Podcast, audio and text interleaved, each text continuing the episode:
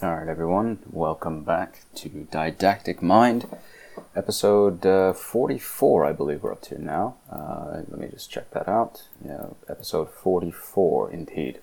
Uh, episode 44, One Man, One Book, Part 2. Very warm welcome to all of my loyal readers from the blog. Always a pleasure to have you here. Very warm welcome to all of my SoundCloud subscribers. Thank you very much indeed, as always, for being a subscriber. And if you have not subscribed already, please make sure you hit the subscribe button and uh, get the word out, get this uh, podcast uh, a bit more popularity and a bit more love in terms of linkage.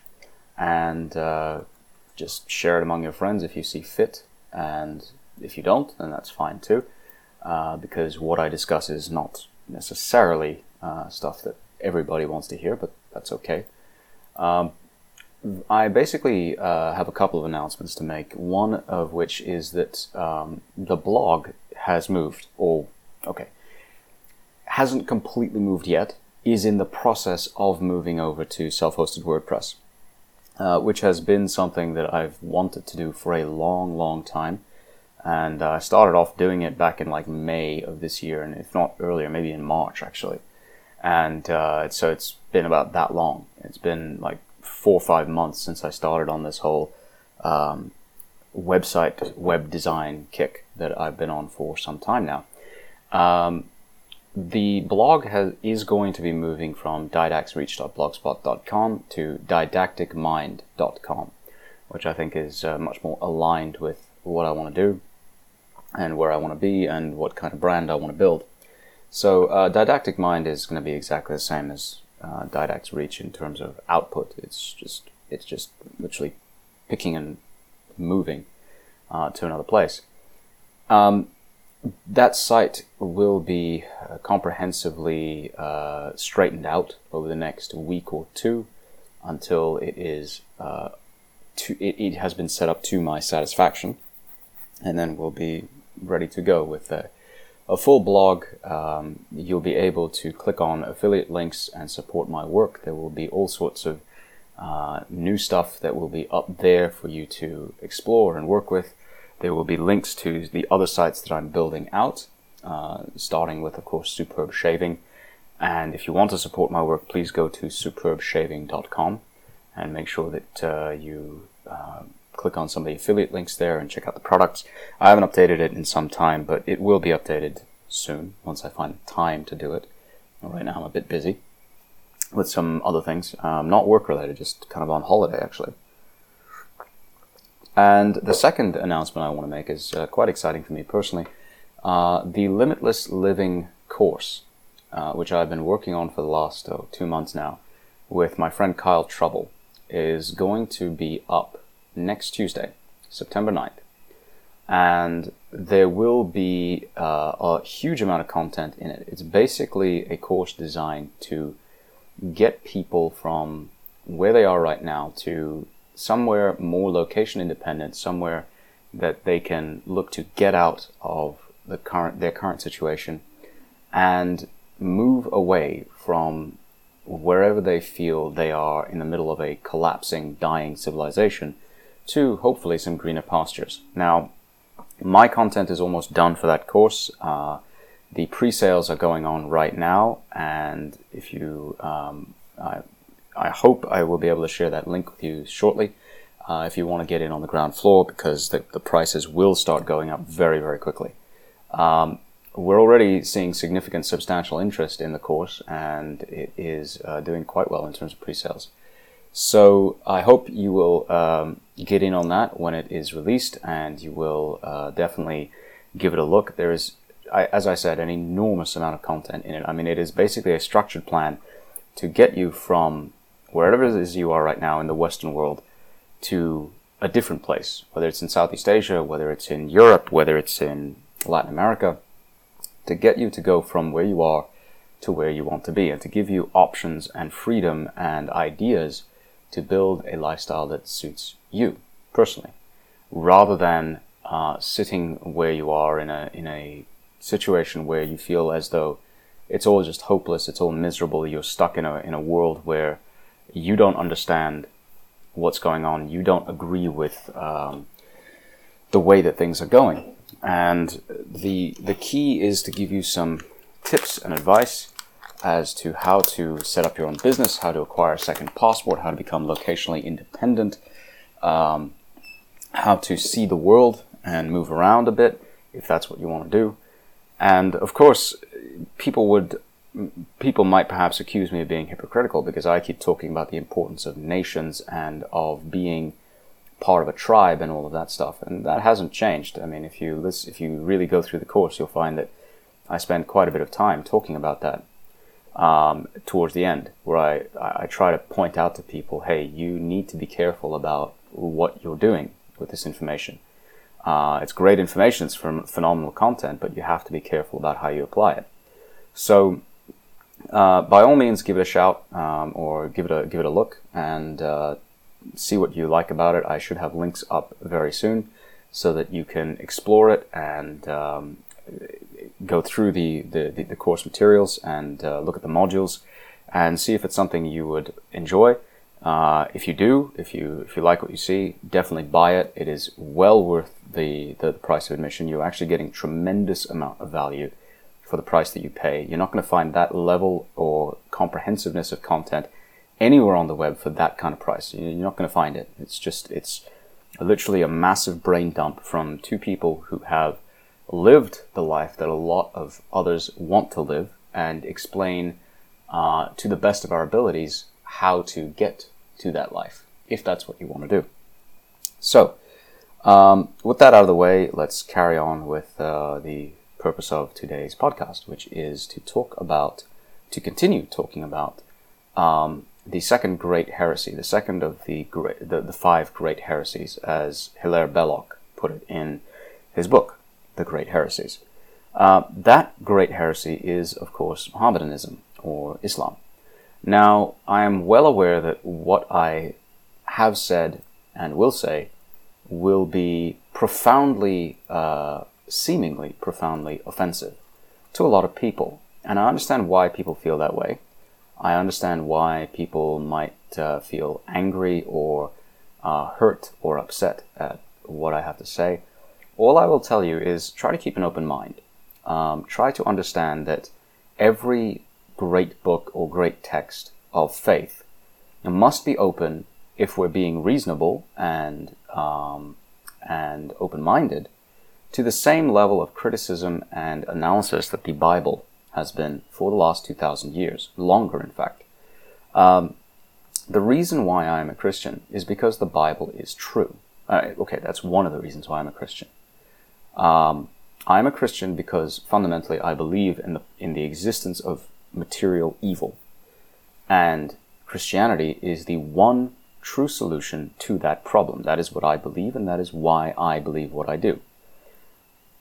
Subsequent to that, it, once you examine it, it becomes clear that the Bible itself is true, because if Christianity is true, the document that gave rise to it, the Bible, must also be true. So the question then becomes well, what about all the other books that are out there? What about the Quran? What about the Vedas? What about the Upanishads? What about the sayings of uh, the Buddha, Siddhartha Gautama. What about um, what's it called, the Book of Mormon? These also must be subjected and must be allowed to be subjected to the same criticisms that we have we have been subjected as Christians in our beliefs. And if you look in particular at Islam and Christianity, there is a very good reason why Islam is a heresy of Christianity, and that's been recognized, as I said in the previous podcast, since about the 8th century. It's been recognized for the better part of 12 to 1300 years that Islam is a heresy of Christianity. The reason why it is a heresy is because in many ways it is a mirror image of Christianity itself. Christianity revolves around one man, Jesus Christ of Nazareth, and one book, the New Testament. The Old Testament for us as Christians is useful. We regard it as a compilation of godly wisdom, God given wisdom. We regard it as the font of uh, knowledge about the spiritual realm, uh, about God's will, God's purpose for us. Uh, we understand it to that that it gives us guidance and moral teaching and instruction. unlike Jews, we do not regard it as the complete authority. We regard it as an incomplete gospel, an incomplete uh, set of ideas. We regard the New Testament as the completion of that gospel, of that of, of those teachings, if you will. Uh, if I am being imprecise in my terminology or my language, please forgive me. I mean that very humbly. I am sorry um, to my Christian and Jewish brothers if I in any way um, make a mistake in what I say. If I do, uh, please feel free to correct me. I will humbly accept your corrections. Uh, I do not pretend to be an expert in this field, but nonetheless, I am simply trying to tell the truth as best as I can. So, with the Quran on the other side, in Islam, Muslims regard the Quran as the same completion of the old uh, of the old laws of the old Mosaic laws. Uh, that is why they say, at least they claim, that they accept the Old Testament in its entirety. They really don't. They actually don't. Uh, but they claim that they do. They claim that they accept everything in the Old Testament as written, uh, which opens them up immediately to some very serious uh, controversies and uh, problems because the Old Testament, if accepted as written, actually negates and eliminates Islam as a possible successor immediately. And if you don't believe me, um, look at uh, the the discussion from a channel called Acts 17 Apologetics, Acts 17 Apologetics with uh, David Wood, in which he lays out this case very clearly. Um, David Wood is an, a very interesting fellow. Uh, check out a post of mine called Power and the Glory, in which I go through his conversion uh, from diagnosed clinical psychopathy, and he is a clinical psychopath, to a believing Christian and understand from his story the transformative power of Jesus Christ, because that's what you're going to get from that story. So, the Quran is a mirror image, almost a, a, twisted mirror image of the New Testament. The Quran is, as I pointed out in the previous episode, significantly plagiarized. The New Testament is original. The Quran has a number of very serious mistakes. The New Testament is logically consistent. The Quran makes a number of very bad scriptural errors and a number of um, uh, scientific and historical errors. The New Testament does not. The Quran is uh, very, very, very difficult to read. The New Testament is not. The Quran is supposed to be, it claims to be uh, it makes four claims basically. It makes uh, Islam in general actually makes four claims, not the Quran, but several of these claims are about the Quran.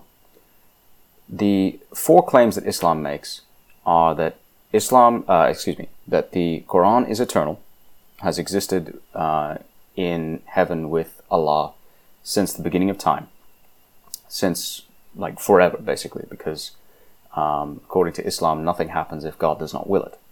Uh, the Quran is complete. The Quran is unchanged throughout time. The Quran is uh, was sent down, revealed to Muhammad by the angel Gabriel, Jibril, as it said.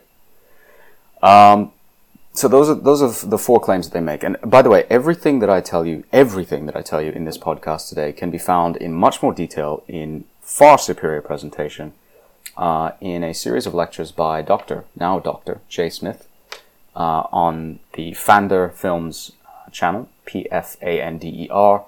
Um, and he has his own, I think, ministry uh, of apologetics and polemics uh, online.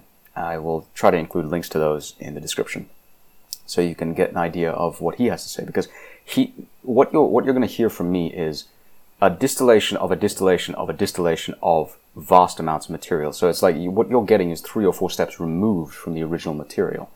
Um, what I have, what I am telling you today is stuff that Dr. Jay Smith talks about in his videos, and in my opinion, he does a far superior job, but he takes a bloody long time to to discuss it. And there is information in this podcast which is synthesized from other sources, which Dr. Smith may not um, have gotten to in his time. Uh, we'll get to that later on. So, the these four claims that Islam makes about their faith that the Quran is eternal, that the Quran is the perfect revelation, that the Quran was sent down to Muhammad, and that the Quran is unchanged. Well, we can't test the first two. We can test the other two. And all of the testing of the other two indicates that nothing about what um, is written about the Quran by Islamic sources is even remotely true. Uh, there are thousands upon thousands upon thousands of differences within the Quran's plural that are available to us today. There, I mean, I, I said it was something on the order of 15,000 in my previous podcast. I went, I went back and double checked. I was wrong. It's close to 56,000. And that's just among the 23 or 31 or however many different Qurans that have been found so far. They're all different versions. And these are not um, just reading differences. These are actual serious theological differences. These are differences where the the, the words or the tenses or the subjects of uh, particular sentences have changed, which results in significant theological problems. Um, Muslims don't want to accept this. The moment you bring this up, they get very, very angry and they start attacking you, uh, sometimes physically, because they're so horrified by what they hear, they, they consider it to be utter blasphemy. Uh, but it's not blasphemy. It's just simple investigation. That's all it is. And the investigation into the details tells us that the claims that are made are just don't hold up to scrutiny. So I won't go too much deeper into the problems with the book because I covered that already. Let's talk about the man, the Prophet Muhammad. Again, we see that Muhammad is a mirror image in many ways of our Lord and King Jesus Christ. Jesus is a prophet. Muhammad is a prophet. Jesus is sent down to uh, save mankind. Muhammad is given a revelation supposedly to save mankind. But there the differences really end. Jesus never killed or harmed anyone, except maybe the moneylenders in the temple, where he, who, whom he chased out of his father's house with righteous fury. Uh, Jesus was known for being a healer, a uniter, a man of the people, a man who brought forth a message and a gospel of great peace and tolerance and caring and compassion. Muhammad is completely different. Uh, there's a book called uh, Muhammad Psychological Analysis by J.K. Scheindlin, and it's a very difficult book to read simply because of all the horrendous grammatical errors that litter it. But I read it a few years ago. Um, the analysis on the part of the author says that if you take Muhammad as at his word, as he is depicted in the Quran, uh, and not just in the Quran but in other sources, the man was a complete psychopath. Uh, not just psychopathic, but mentally diseased. That's not me. That's no. Those are not my words. These are the words of somebody else um, who assembled all the information that he could and wrote about it. If you look at the canonical origin story of Muhammad, what does it say? Muhammad was born in Mecca in 570 AD. He was born as part of the Hashem clan uh, into the Arabian in the Arabian Peninsula. He um, was a merchant for the first 40 years of his life. He was illiterate, but he married a rich woman named Khadija, his first wife. He uh, started receiving revelations in a cave that he went to to pray to his ancestors uh, in 610 AD. He started preaching that revelation for the next 12 years in Mecca uh, until 622 AD. Then he fled with some of his followers to Medina, uh, also known as Yathrib in the scriptures, in, in the Quran uh, in 622 AD. He died in 632 AD um, under rather mysterious circumstances, as shown towards the very end of the Quran in the very last passages. And after that, uh, he was succeeded by a series of rightly guided, guided, rightly guided caliphs or caliphs, however you pronounce the word, um, of various names Ali, Abu Bakr, Uthman, and uh, somebody else whose name I've forgotten, um, who created the Islamic Empire, the Arab Islamic Empire. And uh, that empire stretched out across the world and brought the light and glory of the Quran and Islam to all the various benighted peoples. I mean, that's that's the standard origin story as told by by Islamic sources every single aspect of the canonical origin story of Muhammad is false. Provably false. If that offends you, let me repeat this. Every single aspect of the canonical origin story of Muhammad is false. Provably so. Let's start with the idea that um, Muhammad was born in Mecca. The Quran doesn't really describe Mecca in any significant detail, uh, but it does provide some descriptions. And it basically says that Mecca was located in a valley with a parallel valley, that there's a rich source of water flowing through it, uh, that it's very fertile land, that there's clay, loam, and uh, a lot of vegetation around it. There's a mountain um, overlooking it, green fields around it, uh, that there are olive trees around Mecca. Uh, here's the problem. If you actually look at Mecca, and this is what Jay Smith talks about in his presentation, uh, it doesn't fit any of those attributes. There's supposed to be a pillar of salt nearby, which is supposedly where Lot's wife was turned into a pillar of salt during the destruction of Sodom and Gomorrah. And supposedly the, the, the Kaaba uh, was built um, by Abraham when he was in that area. But if you actually look at the geography and um, nature of Mecca, not one of the original criteria is fulfilled. It's not a fertile place. It's, it's actually non-existent on all of the trade route maps, on all of the um, maps of the ancient world that were used by uh, traders from China all the way into Europe, uh, through the Sassanid Empire into Byzantine lands. Um, it's not as if Arabia was unknown at the time. I mean, there are lots of maps showing very accurate representations of Arabia. Um, but it didn't. It, it, it, Mecca just didn't register as a place. It, it was. It, it's nowhere near a, a proper source of, of, of good water. Um, it's nowhere near the coastline. It's not capable of being used as a trading destination. Now, you would think that Islamic sources and other sources would indicate in the advent of the Islamic Empire, within a few hun- within a few years actually of the Prophet's death, that Mecca was a very important place. But there isn't any reference to Mecca on maps until the mid 9th century or thereabouts. That's a good 150 years after Muhammad supposedly died. So what's going on?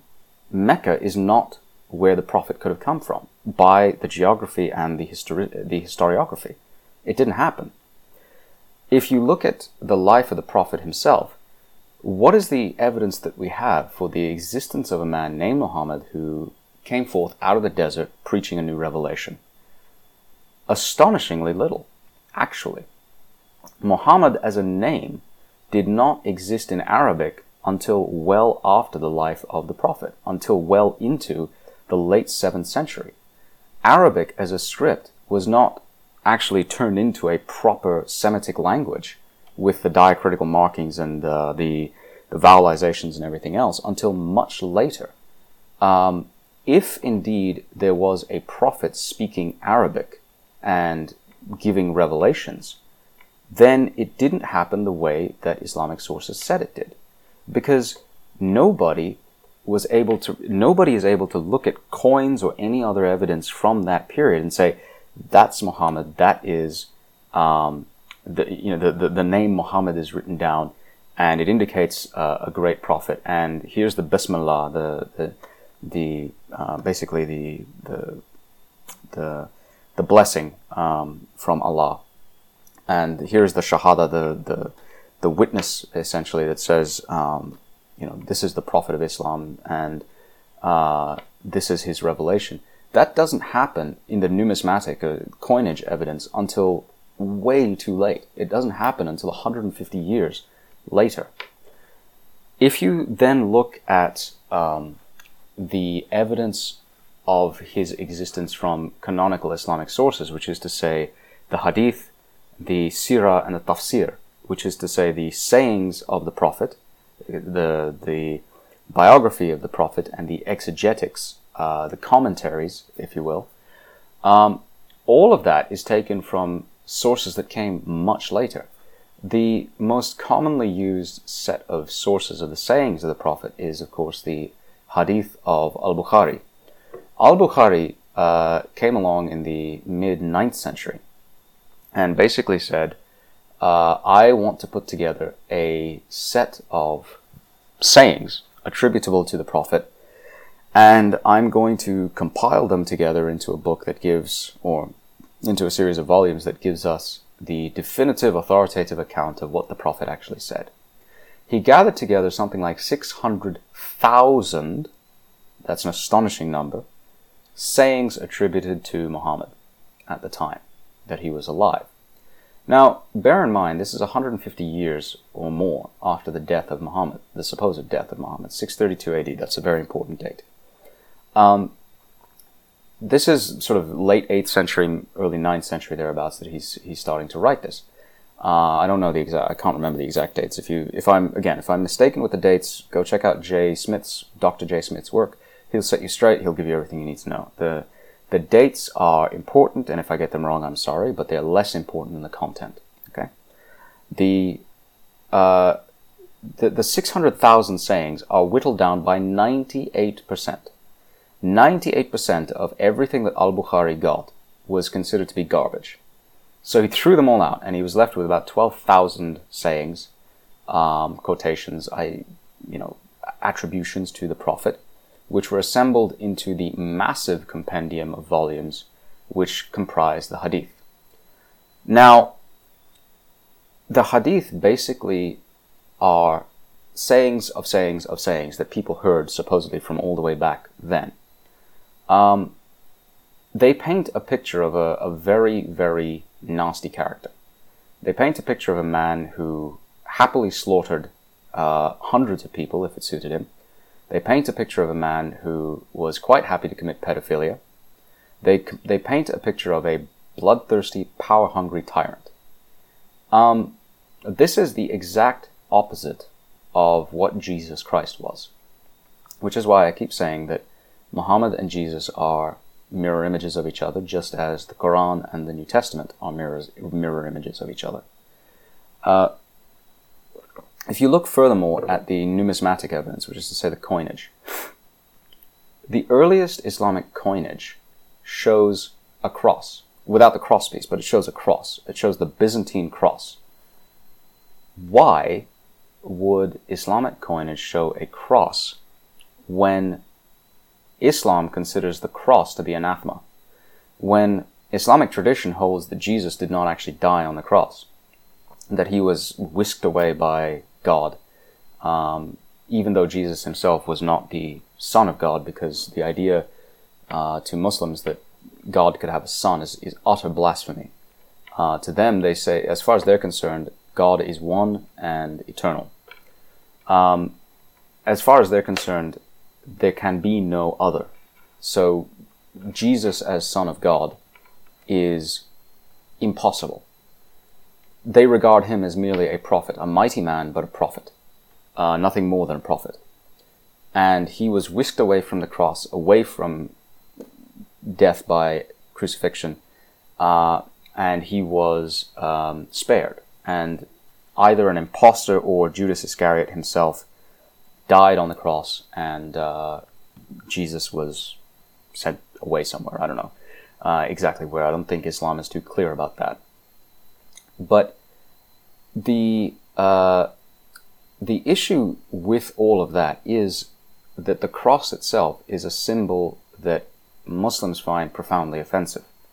Uh, and to have it appearing on the earliest Islamic coins doesn't make any sense whatsoever the earliest Islamic coins, you can go see them in the British Library, uh, excuse me, the British Museum. The British Museum, you can go see them uh, right there on Russell Street. I've been there numerous times. Uh, I've never seen the coin collection, but it's right there. You can go see it for yourself.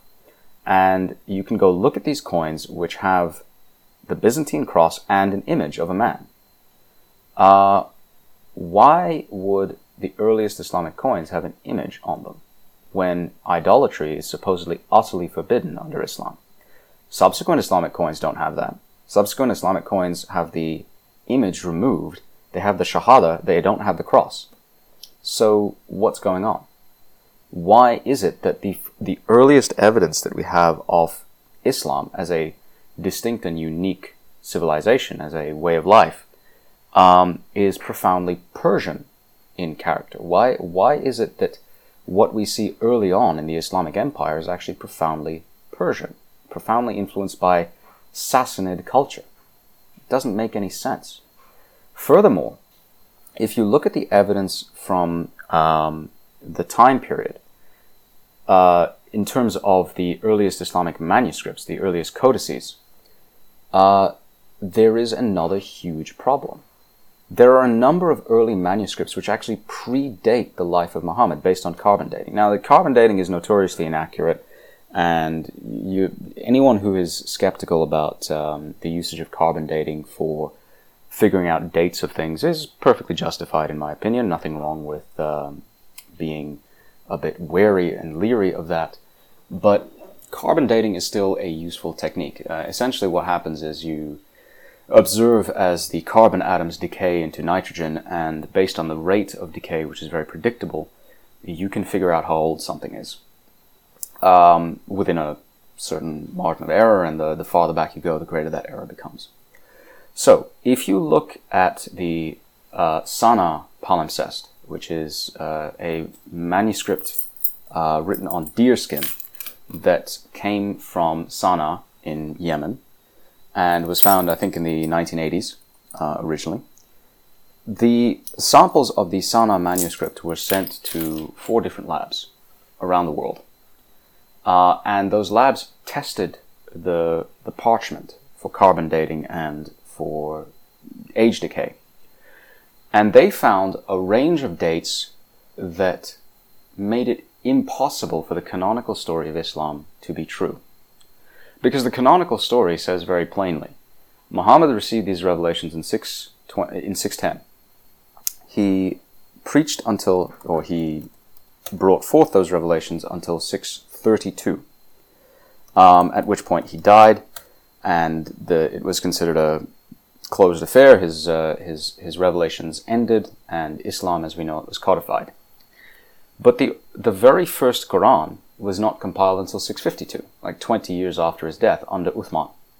Um, Abu Bakr, the second of the, uh, or I think it was the first, I forget, uh, of the rightly guided caliphs, caliphs, said, I'm going to put together all the sayings of Muhammad, and he went to uh, Zayd ibn Thabit, uh, Muhammad's secretary, and said, compile everything you have into uh, a set of books, and um, that was done and various manuscripts were sent out. But the, the, the age of the Sana palimpsest, which is radically different from the Quran that people have today, I mean, to the degree where uh, Turkish Islamic scholars who have studied it basically say this is not uh, this is an early Quran, but it is not a text that we recognize today as the Quran. It's it's definitely Quranic, it's definitely a Quran, but it's not what we would it's not what we worship today. It's not what we use today. Um, what exactly is going on? I mean, why is it that the the samples from the manuscripts indicate that the manuscript is in some ways older than Muhammad himself? The the earliest date that we have for uh, one of the ma- one of the samples is um, actually 568 AD. So the animal could have been killed. The animal that was used to make the manuscript could have been killed in 568 AD, and it also could have been killed um, like right just around the, the time that Muhammad died. Um, there's another estimate which I think is even earlier than that. It, the, the, the carbon dating actually goes back to the 5th century. So, what on earth is going on? I mean, we should be able to find one manuscript that conforms to the Islamic timeline, which says from 652 AD you have a complete Quran. But you actually don't. Because all of the earliest manuscripts that you can find that are actually in any way complete date back to around the time of the Prophet or a few, about 150 years later. And they don't make sense compared to the Quran of today. So the, the, the claim of eternal and unchanging is blown out of the water instantly uh, by that evidence. And then you have the problem of Islamic qiblas. Now, a qibla is uh, basically a direction of prayer if you go to any Islamic country, if you stay in a hotel and you look up at the ceiling, you'll find a little sticker. And I, I saw this in Turkey, I saw it in Malaysia, I saw it in uh, some places in Indonesia, I saw it in the UAE.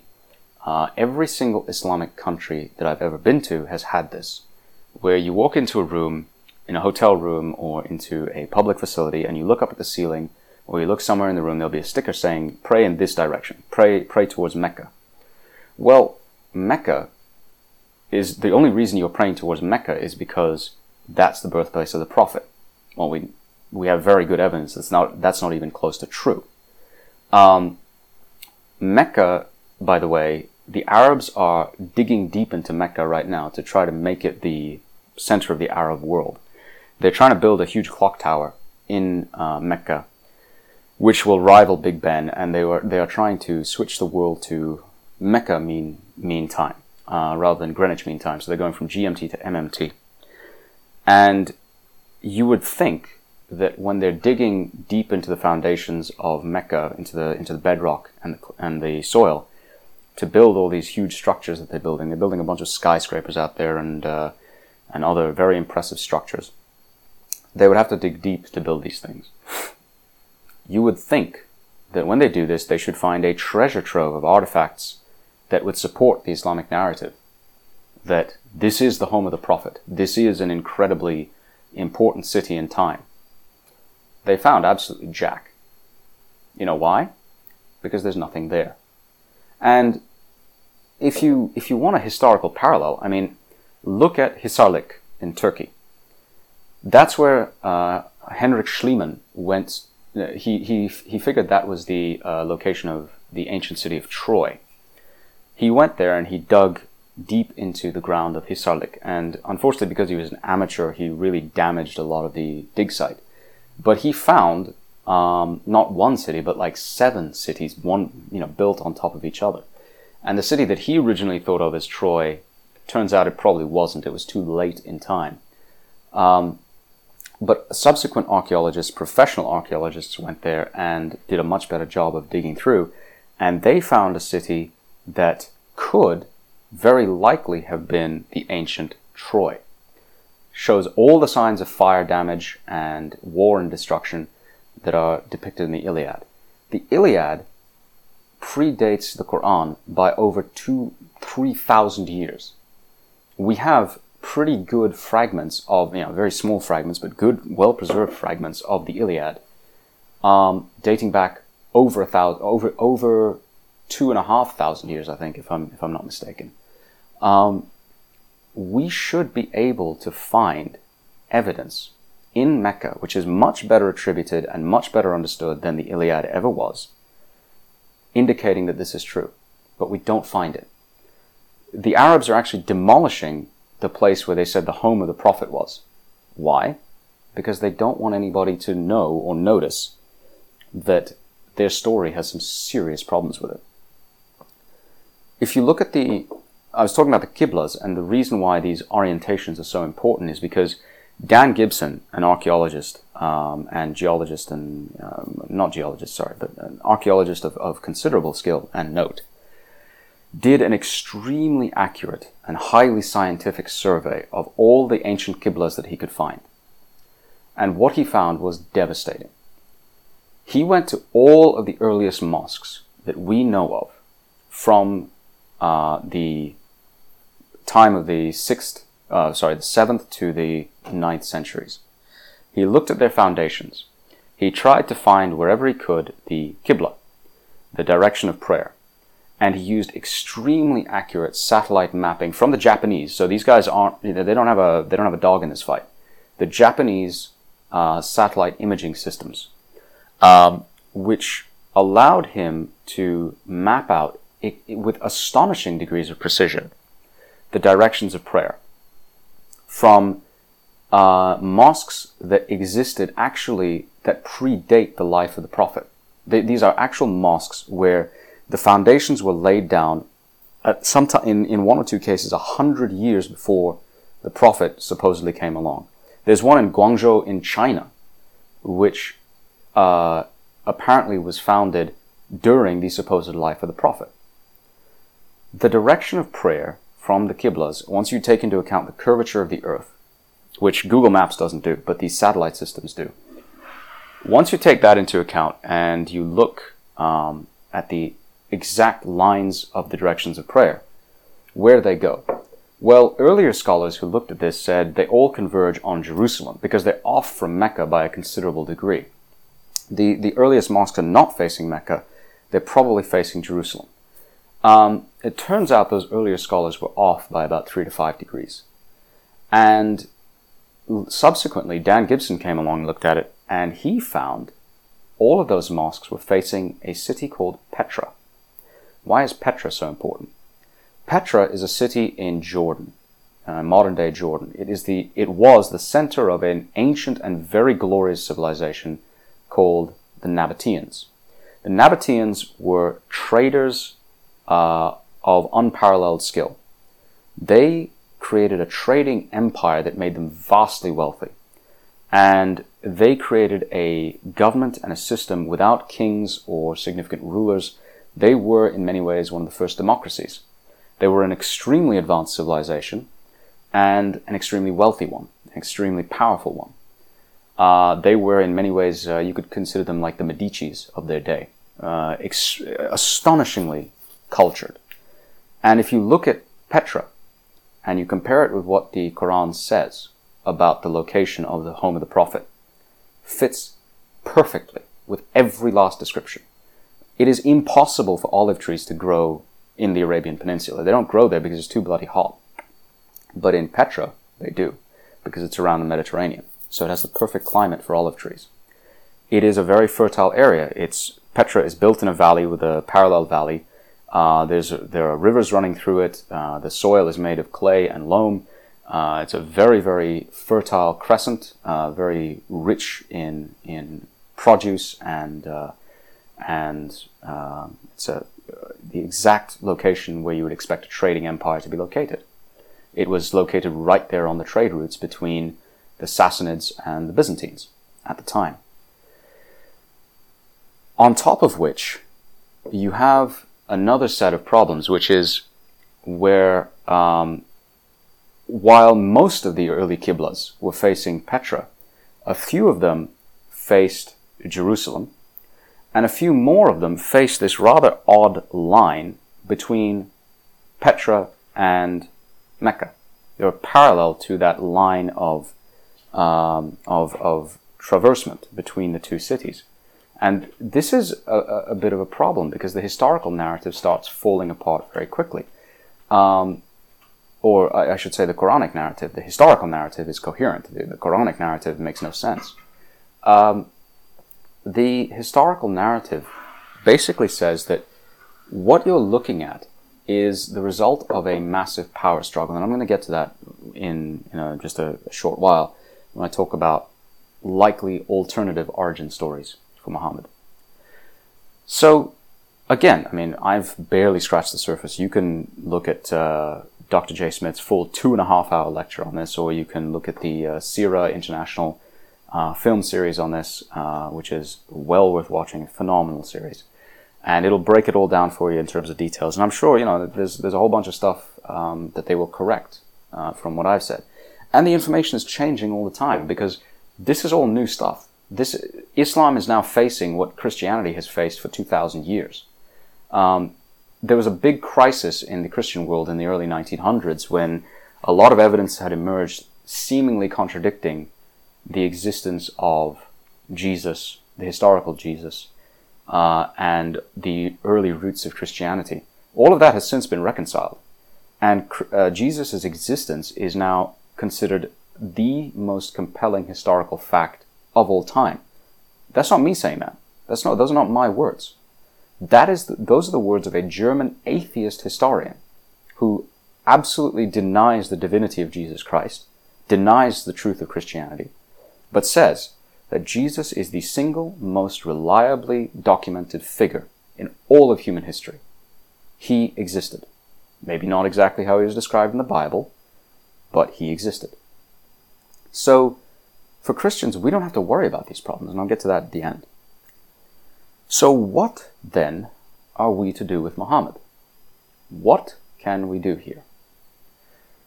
If you look at the Quranic inscriptions, there's one, uh, one last thing that I want to get to the Quran talks about the Muhammadna, or the Blessed One, the Paraclete in, in Greek. The, the Muhammadna is very easily, uh, very easy to mis, misascribe or mistranslate as Muhammad, what does the, the Muhammadna refer to? The Blessed One, the King of Kings, Jesus Christ.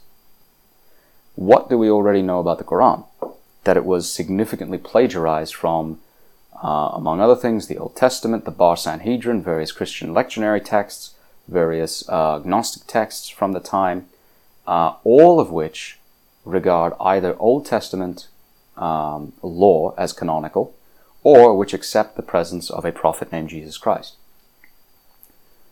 What, furthermore, do we know about the Quran's understanding of uh, Jesus' lineage? It's very poor. Um, Jesus is described as the son, son of Mary, Maryam. Okay, fine. That's that's Isa is described as the son of Maryam. Okay, fine. But then Maryam's brothers are described as Moses and Aaron. Like, what? How did that happen? Because that's nonsense. I mean, Jesus was separated from Moses and Aaron by a good, what, 3,000 years, maybe more? Uh, I could be wrong about, I mean, I'm probably wrong about the timeline. It could be anywhere from 1500 to 3,000 years. I, I, have no idea. Um, but it's an enormous span of time. There's no way the two of them could be related. The Quran gets that blatantly wrong. So, who then is the Quran referring to? What we now know today is that based on the evidence, and if you don't believe me, you can go look at Robert Spencer's book, uh, Did Muhammad Exist, uh, for a detailed analysis. The Muhammad as described in the earliest texts almost certainly did not exist. He was almost certainly a composite of various figures, one of whom, the most important of whom, was probably Joshua of Nun. Why? Because the life of Muhammad parallels the life of Joshua of Nun very, very clearly. Joshua was a warrior, uh, a warlord, a fighter of astonishing skill, a legendary figure in, in Jewish canon. Went forth and slew the enemies of the, uh, the Israelites, the enemies of the Lord, with absolute ferocity and no mercy whatsoever. He is regarded as the exemplar of a warrior. And that is the perfect template for Muhammad as described in the Medinan Sutras. Um, shit, sorry. The Medinan, the Medinan Surahs, not Sutras. Um, I don't want anybody to get the wrong idea. Um, the another aspect of it is Muhammad's existence as a political figure. Well, he was an illiterate merchant, according to tradition. So how did he suddenly go from being an illiterate merchant to the ruler of a vast empire, especially given that the Arabs were not known for disciplined armies? They were a nomad, they were a nomadic desert people. They did not have the kind of uh, formations and troops required to conquer that kind of territory. The more you look at it, the more you realize that the the early Islamic narrative just doesn't hold together. Now, there are two, at this point, there are two different um, possible trajectories for all of this. The first is uh, outlined in Emmet Scott's book, um, uh, The Impact of Islam. And the second is given by Dr. Jay Smith in his lecture, and he's drawing on other sources. Emmet Scott argues that early Islam was actually the result of a conversion on the part of the Sassanid Persian emperor uh, Khosrau, or Khosroes II. As I described in the previous podcast, there was a thriving offshoot of Nestorian Christianity called the Ebionite cult or sect that existed in the Arabian Peninsula around the time of the 7th century.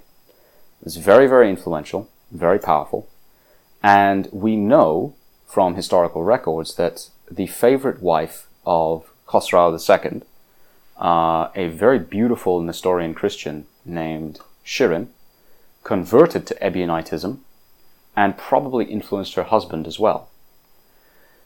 Furthermore, if you look at the earliest Islamic civilization, it is, as I said, profoundly Persian in nature.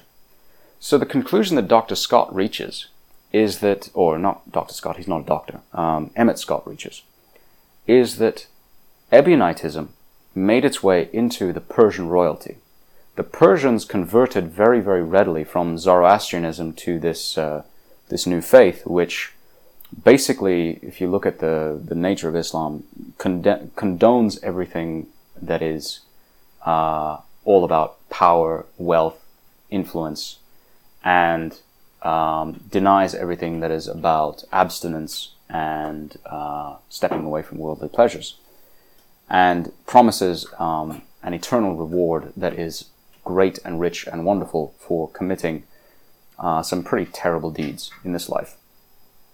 So, in that light, it makes a lot of sense that uh, a very rich and decadent empire, which is what the Persian Sassanid Empire was, would very happily convert to this new faith uh, and would use uh, Arab Bedouin uh, nomads as shock troops, whereas the much more disciplined, well armed, armored, but slow Persian heavy cavalry would follow behind them, uh, accompanied by the vast Persian war machine. And we know it is an incontrovertible fact that geographical evidence tells us this that the Persian Empire swept across the lands of the Byzantine Empire in the late 7th century, uh, yeah, the late 7th to early 8th centuries, uh, with devastating impact. Conquered, you know, all of uh, the Levant, most of Egypt, uh, much of North Africa. The armies of uh, the early Islamic Empire went all the way as deep as France, and they were stopped decisively by Charles Martel, the Hammer, um, in 7, 732, I think it was. Uh, but they conquered all of Spain before that.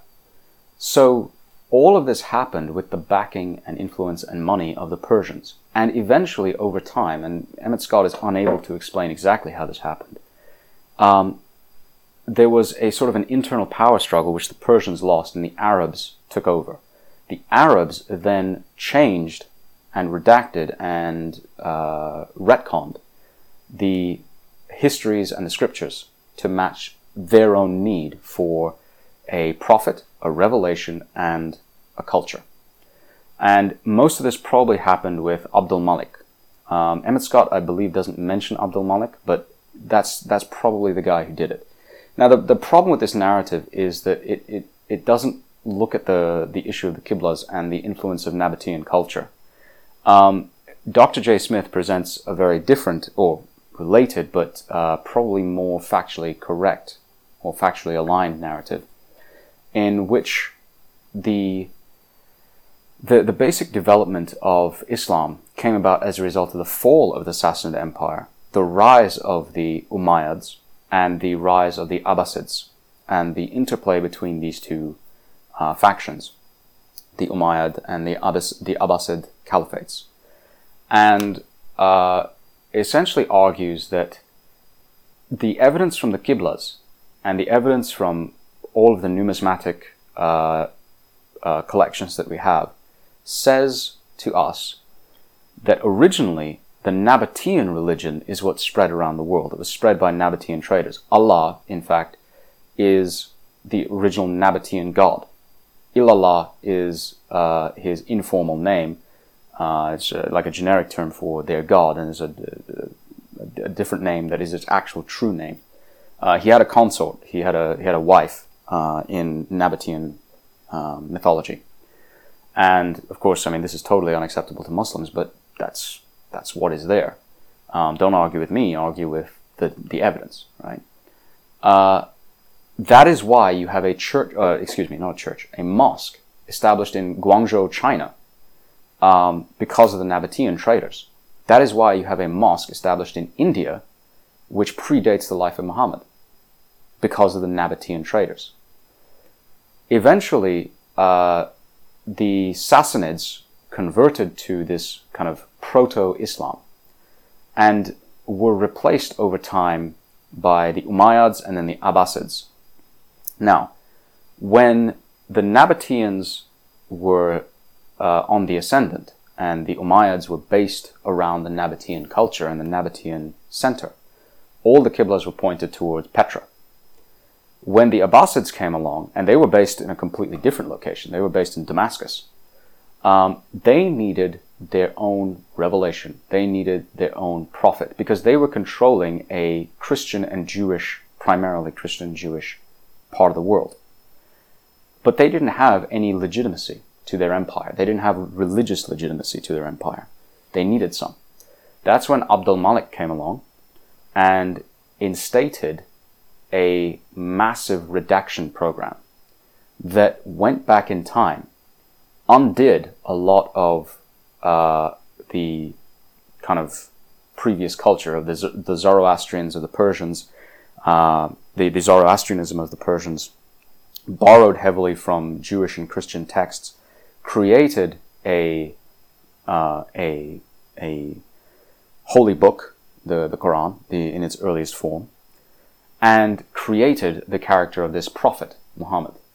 So now, the uh, the Abbasids can basically claim to have a legitimate culture, a legitimate uh, uh, a stamp of religious authority over their conquered territories. They now have a book. They now have a prophet. They now have a revelation. They now have a God. They now have everything that the conquered peoples around them can recognize and at least be comfortable with. They may not like it, but they're comfortable with it. That is what, that is how you get Islam in its final sort of codified form. Not in the 7th century, which is when we would expect it, but in the 9th and 10th centuries, which is not when we would expect it at all. I want to wrap up by taking a look at uh, b- bringing things back to where I started parallels between Islam and Christianity. Islam is a very warped reflection of Christianity. They have, they claim, a book and a man. The book has been conclusively shown, in my opinion, to be unsupportable by the evidence. The man has been shown even more conclusively to not have existed, at least the way he is described. What does that leave us with? Christians don't have to defend the claims that Muslims do. We don't claim that the Bible is eternal. We don't claim that it was unchanged. We don't claim that it was um, sent down, not in the way that Muslims do. We claim that it was given to men through the Word of God, and men imperfect, flawed men wrote it down as best as they could and translated it and transmitted it through the generations. And we don't claim that uh, anyone other than Jesus is the final prophet. What then are we to make of Islam? Well, they make these claims, they can't support any of them. But look at the personage of Jesus Christ. He, is he eternal? I, I, I'm going to repeat Dr. Jay Smith's words. Is he eternal? Yes, he is. Is he perfect? Unchanged? Yes, he is. Was he sent down? Yes, he was. Was his the final revelation? Yes, it was. So everything Muslims are looking for, we as Christians already have. And we don't have to defend it. It's been defended so many times. It's been found true. So I want to close really with a plea a heartfelt plea and an invitation to my Muslim brothers and sisters. Come home. Come back to us. Because everything you're looking for, we already have. All the truths that you desperately seek are with us already. You just have to open your eyes to them. That's all you have to do. And you would be most warmly welcome back because you deserve to know the light and the majesty and the power of Jesus. You deserve to feel that warmth and that strength. So keep your eyes open and look for the call because it will come. This has been Didactic Mind, episode 44 One Man, One Book, part 2. I am Didact. As always, please support my work by going to the blog, like, share, comment, subscribe. Um, and by all means, visit superbshaving.com. Visit uh, the new blog at didacticmind.com, um, which will be running in parallel for some time until I finally get it, all the infrastructure sorted out. And uh, we'll make it the final website. But until next time, thank you very much for your attention as always, and I will see you on the next one. This is Didact signing off.